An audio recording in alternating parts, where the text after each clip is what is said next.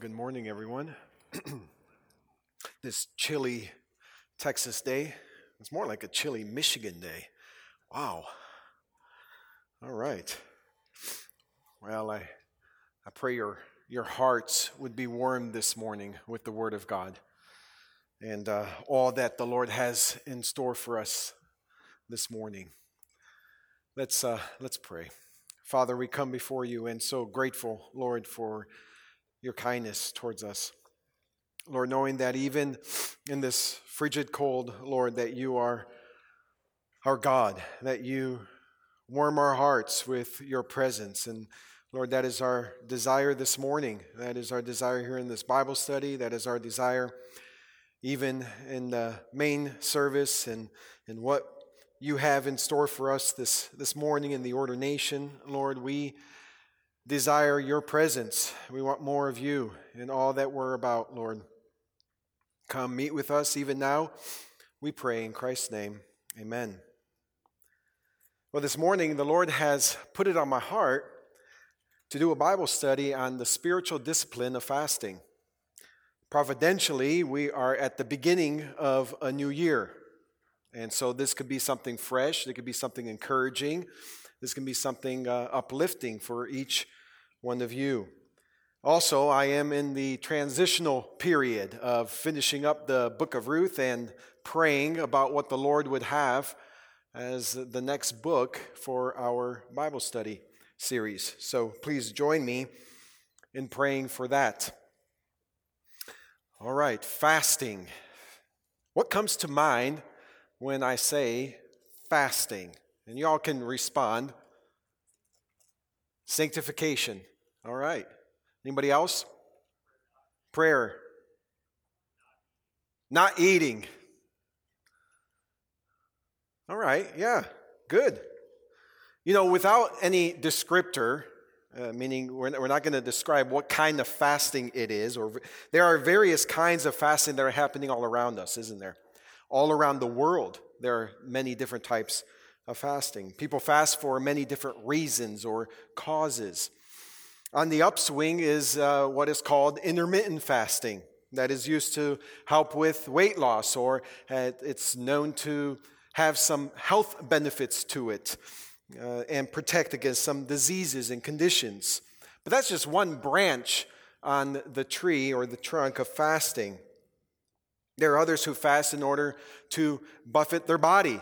They, they, they train, they, they try to stay in shape, to, to be more fit. They are more strategic as to what they put in and when they eat and what they eat, right? Others fast in, involuntarily because of famine, because of poverty. They, they can't afford it. Third world countries, they, they fast because of that. And still, yeah, people fast as an act of protest as a, as a political pre- a protest uh, to provoke or, or cause a, a feeling of guilt in, in the offender or in the guilty party, only to get their desired result. Uh, you can look up, there's been various hunger strikes throughout uh, history that has taken place in that very realm, in that very cause. Not to mention the numerous religious fasts that take place. Many religious fasts. The Jews fast, the Hindus fast, the Muslims fast, the Christians fast, and so on and so on. But for this morning, what I want to talk to you about is the Christian fast. The Christian fast. Fasting is one of those spiritual disciplines that is probably the most neglected in our Christian life. Donald Whitney, who wrote a book on spiritual discipline, says fasting is the most feared and misunderstood of all the spiritual disciplines. He continues In most Christian circles, you will rarely hear fasting mentioned, and few will have read anything about it. Although it is a vast topic, even when we narrow it down to Christian fasting, my hope this morning is that you will be encouraged in your faith and that you won't see fasting as drudgery or difficult or meaningless or impossible. Rather, for you to leave this morning seeing this discipline as a gift from God for a great purpose and help in your spiritual walk in this world. Because I can guarantee you, Scripture promises it, in heaven, we will not be fasting. All right, Christian fasting. Also know this it's not for the super spiritual. It's not, fasting is for the one who is a, a child of God, a follower of the Lord Jesus Christ. It is for one who is indwelt by the Holy Spirit. This is true fasting with eternal value. Not the other empty religious fasts uh, happening around the world. This fast, the Christian fast, there is no other fast that will draw you near to the living God as the kind of fasting that the scriptures speak of. So, before we take a deep dive, I want to mention that even preparing for this study, I have gained more insight myself about fasting that has encouraged me in the discipline. Uh, the Lord has opened my eyes to new ways to view and conduct my fasting. Uh, I want to mention I was, I was deeply helped by uh, John Piper's book. Um, and, and I've read it in the past, bits and pieces, but I've read it now in its entirety and leading up to this and uh, on fasting entitled A Hunger for God. Great book, must read. Another good resource is the book I mentioned by Donald Whitney, The Spiritual Disciplines for the Christian Life. And lastly, I know he doesn't want me to say anything, but I would be remiss not to mention that our own dear brother, Michael Durham, who um, just listening to his past sermons on the topic of fasting helped me tremendously. So much of what you will hear this morning is what I've gleaned. Um, not only from these men, but what the Lord has opened my eyes to see clearly in His Word. So the text for this morning uh, is Matthew 9, chapter 14 through 17. Matthew chapter 9, 14 through 17. Then the disciples of John came to him asking, Why do we and the Pharisees fast, but your disciples do not fast? And Jesus said to them, The attendants of the bridegroom cannot mourn as long as the bridegroom is with them, can they? But the days will come when the bridegroom is taken away from them, and then they will fast. But no one puts a patch of unshrunk cloth on an old garment, for the patch pulls away from the garment, and a worse tear results. Nor do people put new wine into old wineskins. Otherwise, the wineskins burst and the wine pours out and the wineskins are ruined. But they put new wine into fresh wineskins and both are preserved. Amen. You know, in this text, we'll find the three main areas, though in skeletal form, of what I want to for us to see this morning um, as it pertains to fasting. One, an argument for fasting. Two, how not to fast, what fasting is not. Three, how to fast. What are we fasting for? So, before I even begin there, what is fasting? What is fasting? In its most basic understanding, as it would be defined in the dictionary for us, fasting means to abstain from all kinds of, or some kinds of food or drink. I want to expand on that and build on that definition as it applies to us with just a couple one liners to bring forth.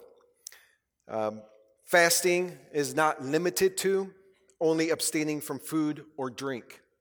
It can be abstaining from anything that has our attention, our appetite, our hunger. Fasting is for a period of time and is voluntary.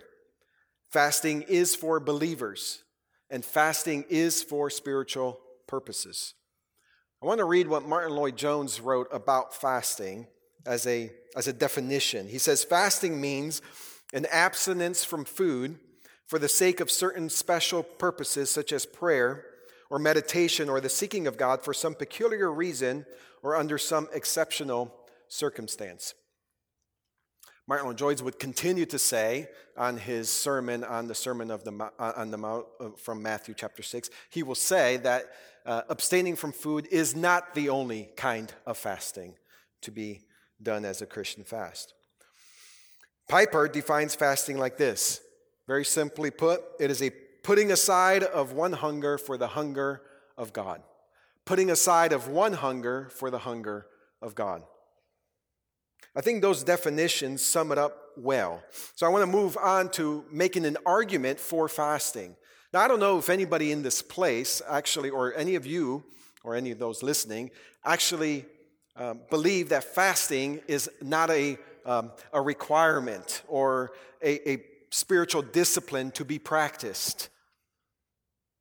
There are those that in the Christian world, in the, in, in the camp, that believe that very thing. So I want to briefly bring to you an argument for fasting from Scripture.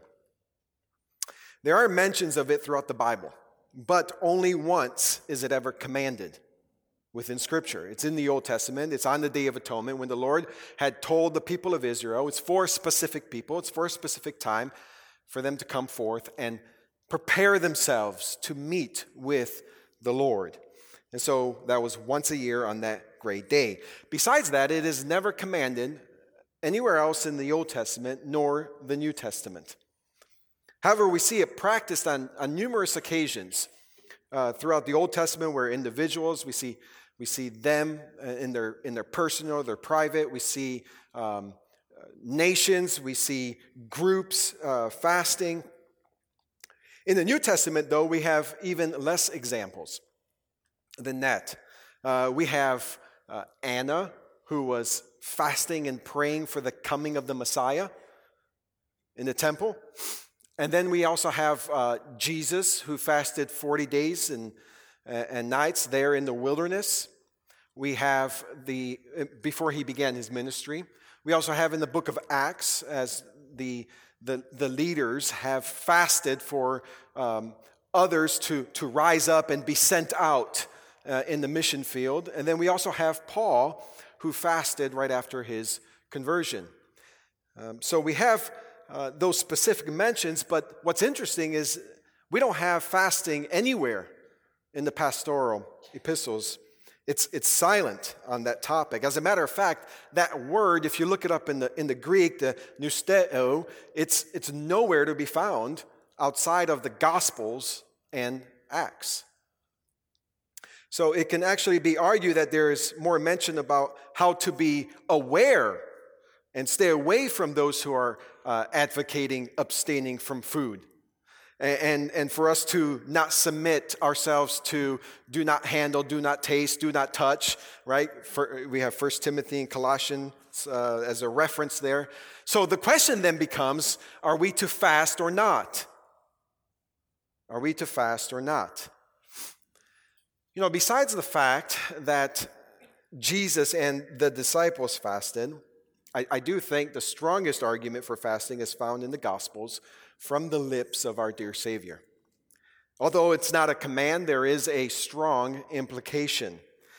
And so, there in Matthew chapter 9, verse 15, the text that we just read, at the end, Jesus makes of that verse, Jesus makes the statement that he says, The days will come when the bridegroom is taken away from them, comma, and then they will fast. And then they will fast. Not then they may fast, uh, but then they will fast.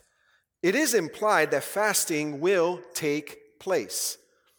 In another location, there in the middle of the Sermon on the Mount in Matthew chapter 6, verse uh, 17, Jesus, who remember is talking about spiritual disciplines. He's talking about personal righteousness in the spiritual life of a believer. And he says, But you, when you fast, he says there in chapter 6, again, it isn't a suggestion or an option. He isn't saying, if you fast, rather, when you fast. And not only that, but we must see contextually something here that this formula of a statement, when you fast, is very similar to what Jesus said about other spiritual disciplines, such as giving and praying, in the very same text, chapter 6, verses 2 and 3, when you give, chapter 6, verse 5 and 7, and when you pray. Fasting is important. We can see that. And it falls in line with these other spiritual disciplines. It's important and expected by Christ Himself. But it is indeed encouraging to me to see that the Lord is for fasting. And know this, saints, that if he is he's for fasting, for it, then he is also going to be in it. He's going to supply, he's going to help in the fasting. All right, moving on. Let's, let's survey the second point here. How not to fast. What fasting is not. If we look at Matthew chapter 6, verse 1, we have a summary statement there that Jesus is working from. When he brings forth how one is not to practice his or her righteousness, namely these spiritual disciplines, fasting being one of them. He says this He says, Beware of practicing your righteousness before men to be noticed by them. Otherwise, you have no reward with your Father who is in heaven. Eh, there's an important note to make right away. After each section, meaning after he mentions the sections of giving, of praying, and of, of fasting, he makes a statement. They're almost uh, formulaic in, in a sense. He makes a statement there of how the hypocrites practice their righteousness and how we are not to be like them. And, and that's followed by uh, this statement that he makes Truly I say to you that they have their reward in full. So we can rightly conclude there is a reward from men that, that those who give, those who pray, those who fast receive from men. Their reward is full. That's what they wanted, that's what they're getting. But then there's also a reward from God. A reward from God, from our Father who is in heaven.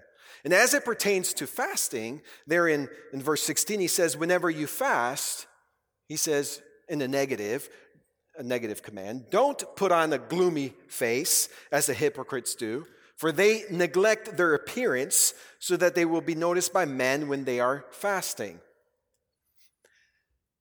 Hypocrites fasted in order to be seen, to be noticed by men. They were walking around with a gloomy face, sad, no sense of joy. Rather, they made fasting look like a burden. It was like they were walking with a dark cloud following them everywhere they went. They neglect their appearance that's a little strange in the end. They neglect their appearance. It, really just means that they would discolor their faces with marks on their faces, uh, like with makeup or some kind of darker mark.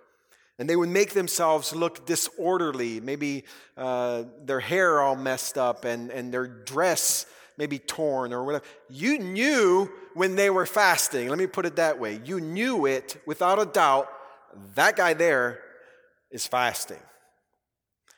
They were fasting for the purpose of being noticed by men.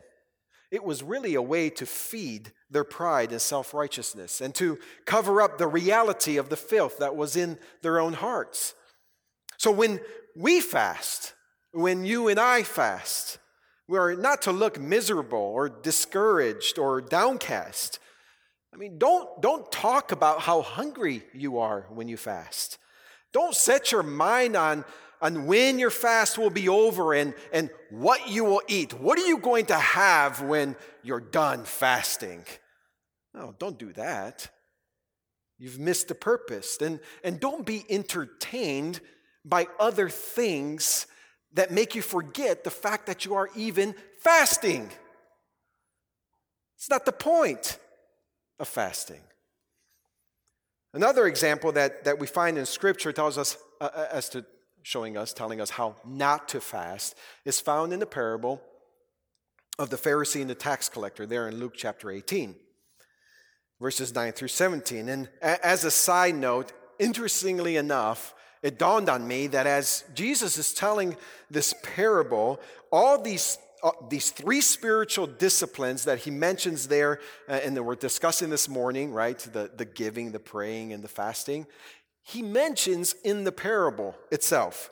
We see the Pharisee, he's entering into the temple to pray, and one of the many claims he makes to God is that he fasts twice a week and pays tithes uh, of all that he gets. So he prays, he fasts, and he gives.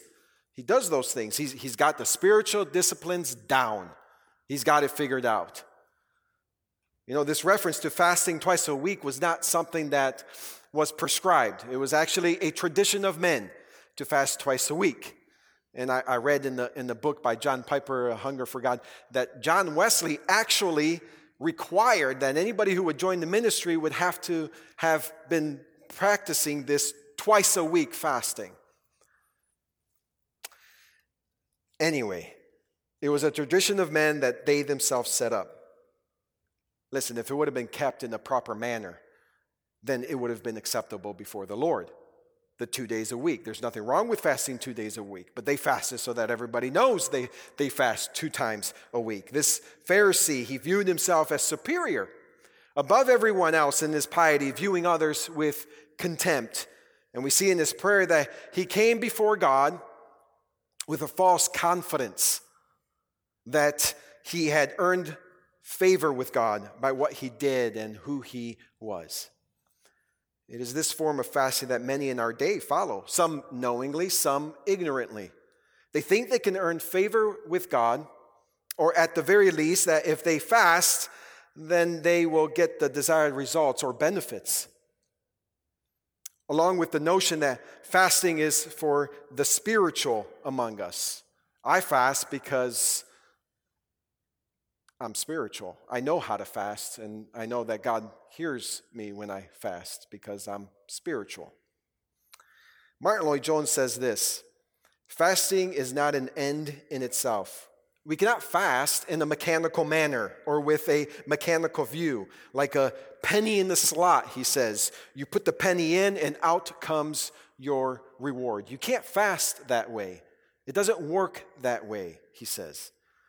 You know, both these references share much on how not to fast, but even the Old Testament can shed some light here. And I want to quickly go through this because this, this could take some time if I, if I bog down a little bit. So I am, I am moving quickly here, so bear with me.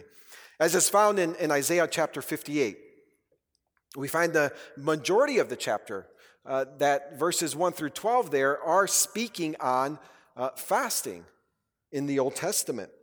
And I want to quickly summarize for you this point because we, we, um, we have a lot of more ground to cover, and I really want to get to my third point of why we should fast. Uh, the desire in the heart of a, of a preacher or a teacher, right? They want to get to their point as fast as they can.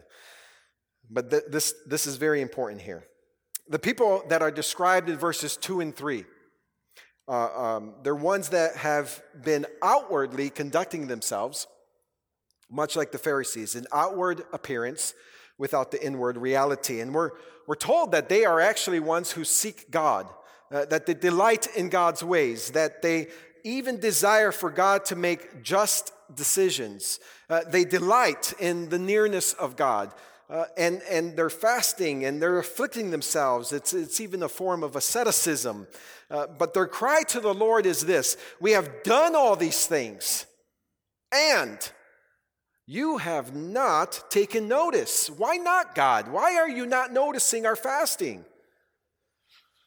The Lord's reply is insightful and helpful as it pertains to our topic of fasting, and more specifically on this point of how not to fast. You see, the Lord sees the heart, doesn't He? He knows all things. We can think that we're fasting out of, out of external, uh, I want to say external um, just uh, show or, or, or reasons, but uh, He knows our heart.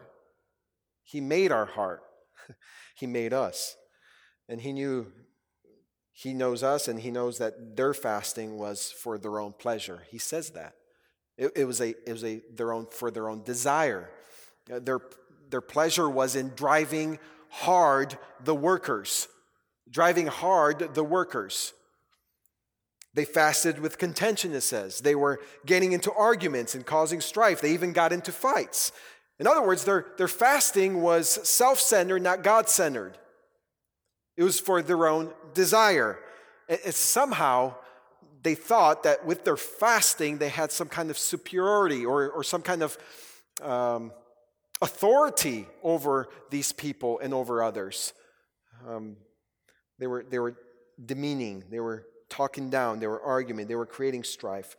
In other words, their, their fasting was unacceptable. It was, it was meaningless. It was sinful in the eyes of God.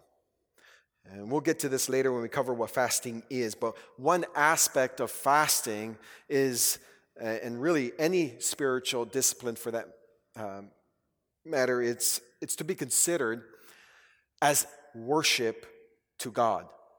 Spiritual discipline is a worship. Fasting is worship. And we're to see it as that. So when you fast, you worship. But when you fast for the wrong reason, your worship is what? It's hypocrisy, it's sinful. Let me quote John Piper here. He says, No worship, no preaching, no singing, no praying, no fasting. However, intense or beautiful, that leaves us with harsh that leaves us harsh with our workers on Monday, or contentious with our spouses at home, or self indulgent in the other areas of our lives, or angry enough to hit somebody is true God pleasing worship. In other words, we need to be careful that our worship, our fasting, doesn't become the garment that covers our dirty heart that somehow soothes our, our conscience.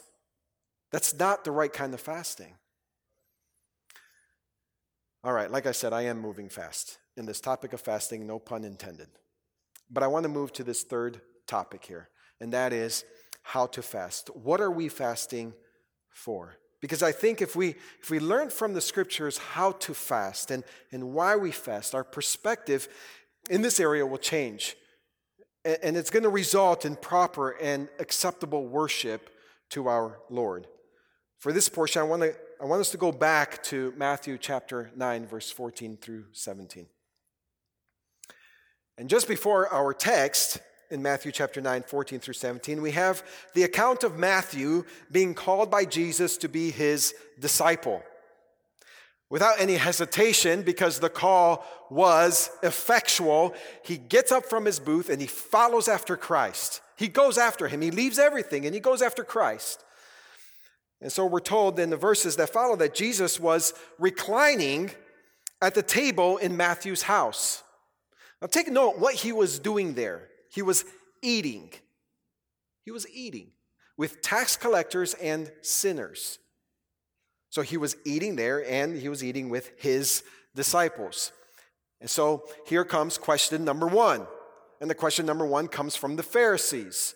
And the Pharisees ask Jesus, his disciples, why is he, meaning why is Jesus, eating and drinking with tax collectors and sinners?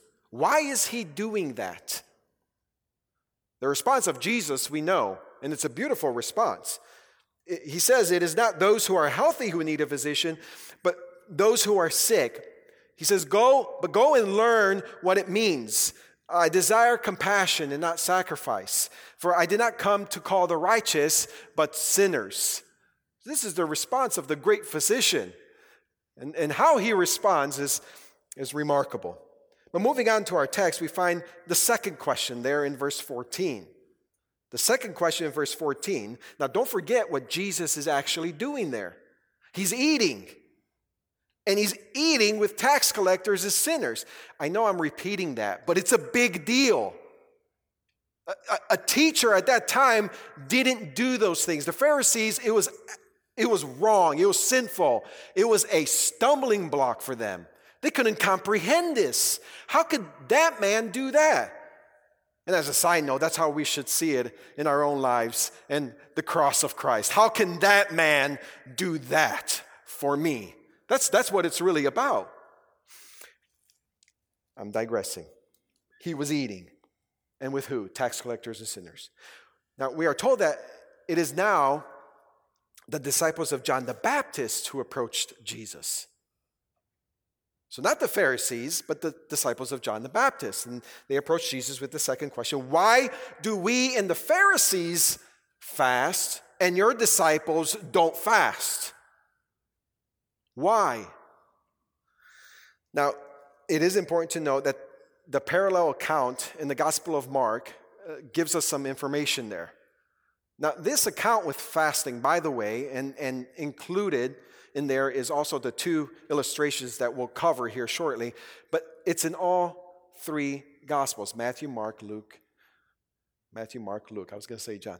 Matthew, Mark, and Luke. So in all three Gospels, we have this account. But the way the question is, is posed in the three Gospels, we, we see something um, interesting there.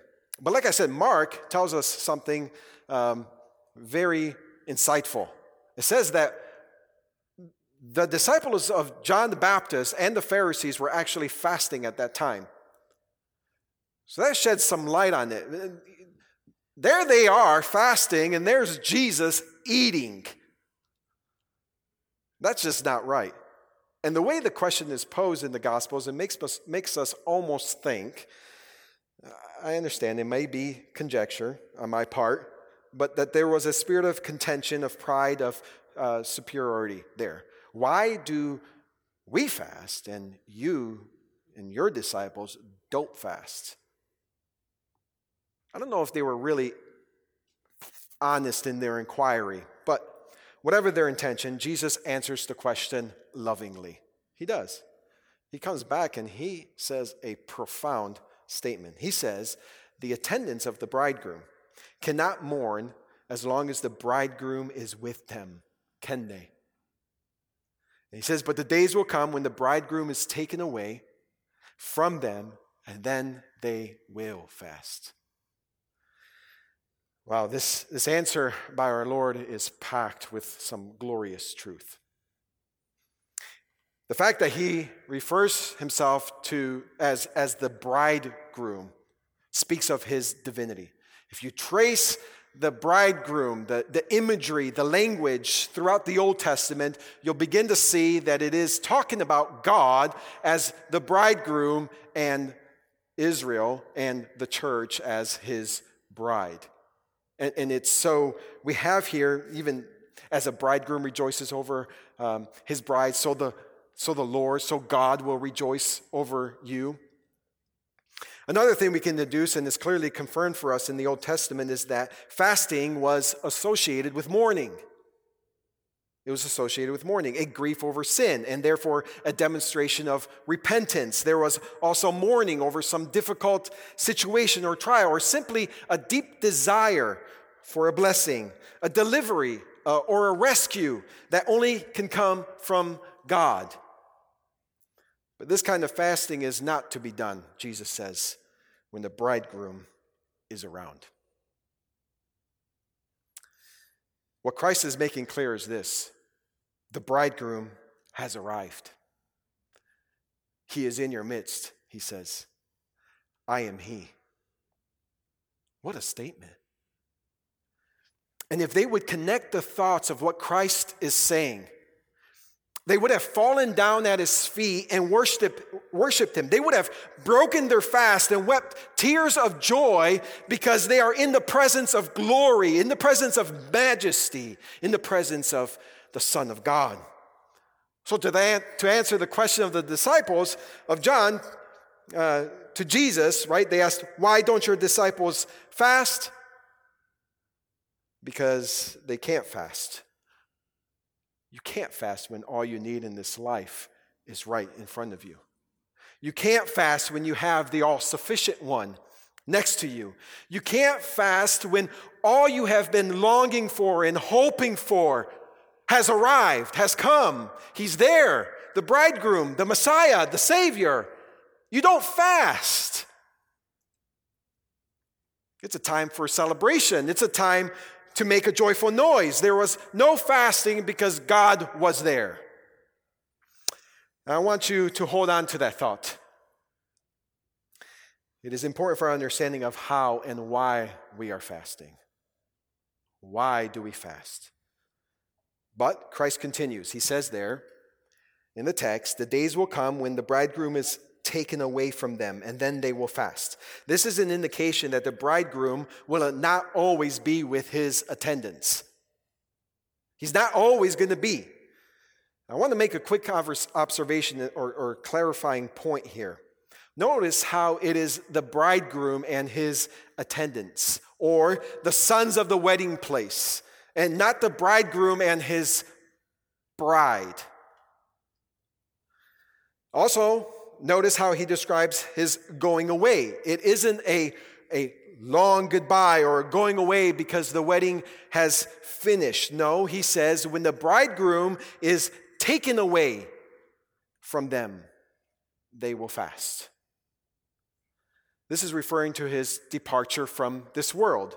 It implies his death, his resurrection, his ascension, and where he is now ruling and reigning at the right hand of the Father. It is then that the disciples will fast. It is then that we also shall fast.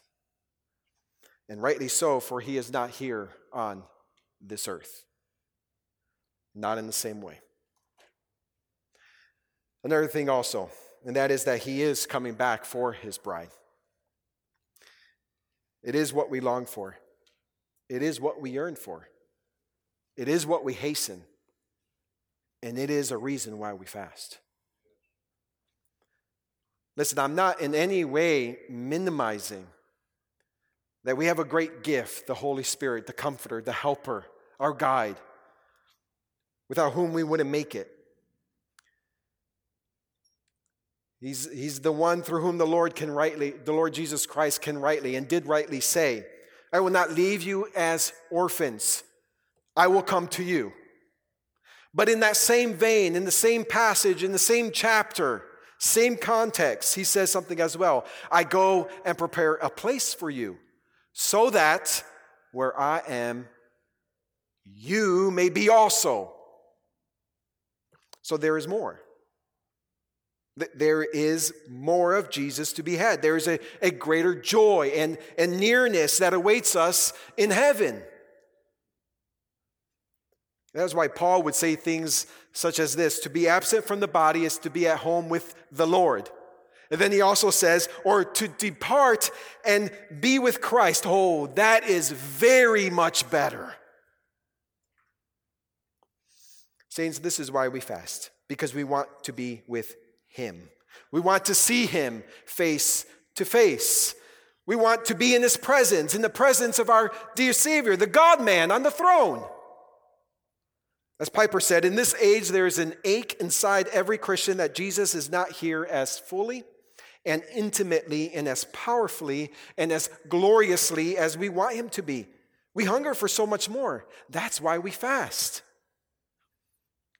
But look with me at the remaining two verses in this section, verses 16 and 17. Jesus, as he so wonderfully does, brings two illustrations to help uh, his listeners and us, the readers, today here understand more of what he is saying.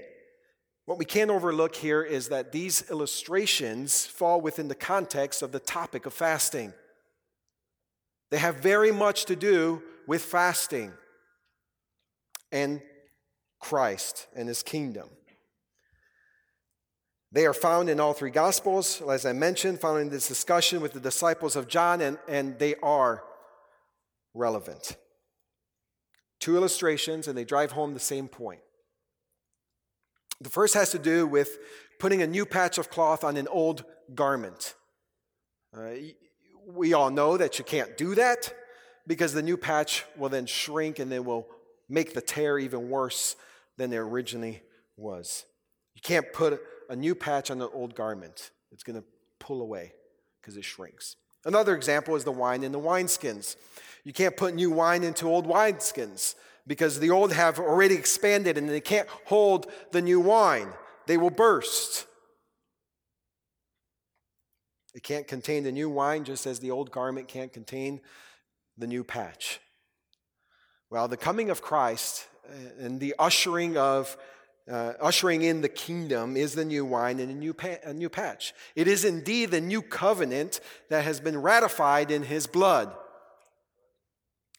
Things are different. That's what he's saying. You can't take the old system and try to fit it into the new. It is the better covenant, the new covenant. It's the better sacrifice. It's, it's the better high priest. It's the better mediator. It's a different order. It's from the order of Melchizedek. It's, its origins cannot be traced. It's new. It's new. And so, with this new wine and this new patch comes, as Piper would say, new fasting. There's new fasting. Some of you may be asking, what is so new about this fasting as compared to the old way of fasting? Well, it all comes down to the foundation or the basis from which we are fasting. And what I mean is this the old way of fasting was a looking forward. It, was a looking forward, a, a longing for the promised one, a longing for the Messiah to come and redeem his people. The new way of fasting is a looking back. It's a looking back at the promised one who has come and has done marvelous things and marvelous works of redemption. You see, fasting is done in full faith and rest in the finished work of Christ. That's where we rest. That's where we rest in our fasting. It's, it's our basis, it's our foundation, it's the reality of the gospel. We don't fast as ones without hope, saints. We don't fast as ones who are mourning over our sin, covering ourselves in sackcloth and ashes, awaiting a Savior. No, we fast because our sins are forgiven and we want the glory of the risen King to shine in all areas of our lives and in the lives of our loved ones as well. Piper again. As an act of faith, Christian fasting is an expression of dissatisfied contentment in the all sufficiency of Christ. It is an expression of secure and happy longing for the all satisfying fullness of Christ. He says Christian fasting does not tremble in the hope of earning anything from Christ. It looks away from itself to the final payment of Calvary for every blessing it will ever receive. He says Christian fasting is not self wrought discipline that tries to deserve more from God. It is a hunger for God awakened by the taste of God freely given in the gospel. Amen. Fasting, saints, is always accompanied with prayer. We pray while we fast and we feast on the word of God. Again, fasting is not an end of itself. It is a means to an end, and the end being, of course, communion with God. This is the reward of the Father who sees in secret that we are fasting. We fast because God sees, and God is a rewarder of those who diligently seek after Him, that seek after Him out of a pure heart. You know, He's committed to helping the needy and the poor, isn't He? And the helpless, and those who understand their helplessness, for those who see nothing in themselves, but all their help comes from the Maker of heaven and earth. We don't fast to earn his favor. We fast because we have favor with the Father through Christ. We fast because we need him and because he is better than anything on this earth. That's why we fast. Even the good gifts he has given us, we want to desire him. We fast in order to starve the sin in our lives while we feast on the bread of life who has come to take away the sins of the world. When we fast for the salvation of our children, we are crying out during our fast, Come, Lord Jesus, with resurrection, power, and save. We long for our children's children to be residents in heaven. We long for them to find the treasure in the field. We, we long for them to know the pearl of great price. That's why we fast, for God's great name to be made known in the world. When we fast for a decision that needs to be made, we are asking the Lord for His will to be done, His kingdom purposes to be accomplished in our lives, so that the gospel may go forth, so that we may be the salt and light of the earth, wherever we may be. When we fast for the sick ones in our lives, we may fast because we see the frailty in this life. And it burdens us. And we know that it is only the, the true healer, the great physician that, that can heal the sick. And so we go to him and we plead with him and we ask him, spare their life, heal their sickness. But we do this all in faith, knowing that whether he heals or not, that he does all things right and good according to his goodwill and pleasure. We fast because we are weak and helpless, and he is our help in the time of need. And Saints, when, when you are fasting, when you are making a statement of what is important to you at that time, it is intentional, and the Lord sees it. He sees it. We fast because we ourselves are sick and tired of this world. We fast because of all of its pulls and temptations. We fast because we want to separate ourselves from earthly things that we depend on, good or bad. We fast because we have such a deep longing to be alone with God, and therefore, any food or whatever it is that we are fasting from, we consider it to be insignificant, unimportant in comparison to having Christ and being fed by Him. Fasting is a laying aside of all or any obstacles that we may pursue Christ and find true satisfaction in Him and Him alone. We fast because we long for the King to come and for us to live where righteousness dwells. We fast because we want to feast on Him who has already given us a taste. And now we see that He is good, so we want more. So, in closing, what does this look like practically? I want to quickly share some things practically. And there's so much more that can be said on this topic. I said I was only going to do a one study, and, but anyway. The Bible, eh, practically, doesn't, the Bible doesn't give us any form of, of frequency or nor a, a duration. You know, how often, how long to do it. Jesus was led by the Holy Spirit in the wilderness, we read. He was led by the Holy Spirit in the wilderness to fast for 40 days. So, what can we deduce from that? That as we walk with the Lord and in the Spirit, there will be seasons and circumstances in which the Holy Spirit will direct you to fasting. That's what that means. There will be an aching in your heart to be alone with God. You're saying, I, I just need to be alone with God. and the Holy Spirit will drive you to fasting. A time where you want nothing that this world can give, so you cry, Give me Jesus. And this is a way to do that. As Don Green wrote in the blog from Grace to You, he says, Don't look for external fasting to do for you what God has appointed the scriptures to do. He says, Fasting is not designed to put righteous desires into you. It's meant to be a means to express urgent desires that already exist. Fasting is an effect of a spiritual urgency, not the cause of it. Very good. Now, we also know that there are other different types of fasts. Jesus went without food, right? But he probably still had water. So there's a fast without food, but with water, drink. And then there's Moses and, and, uh, and Elijah who went fasting. Moses who did the, the 40 days without food or water, that was supernatural. You don't do that. That's not, that's not for you. you. You can't continue on, I think it's what, three days or something like that, without food and water. So your fasting needs to be done with great wisdom and considering your, your health as well. And still, yet, there were those who fasted by restricting certain foods, right? We have Daniel, or certain pleasures, as in 1 Corinthians 7. But whatever you decide, it needs to be honoring to the Lord. And you need to take into consideration where you're at. If your health reasons, if for health reasons you can't fast from food, fast from something else. Don't just not fast, fast from something else. But whatever you are fasting from, use that time to be alone with God. For example, if you're fasting from food, then the time you would normally spend eating, spend in prayer and reading the word. Also, remember that fasting is acceptable worship before God when it is done out of a pure heart. So don't view it as just checking the box. Don't fast with the end in sight so that you can do what you are fasting from. So, for example, and I'll, I'll end here shortly, let's say you're fasting from your phone.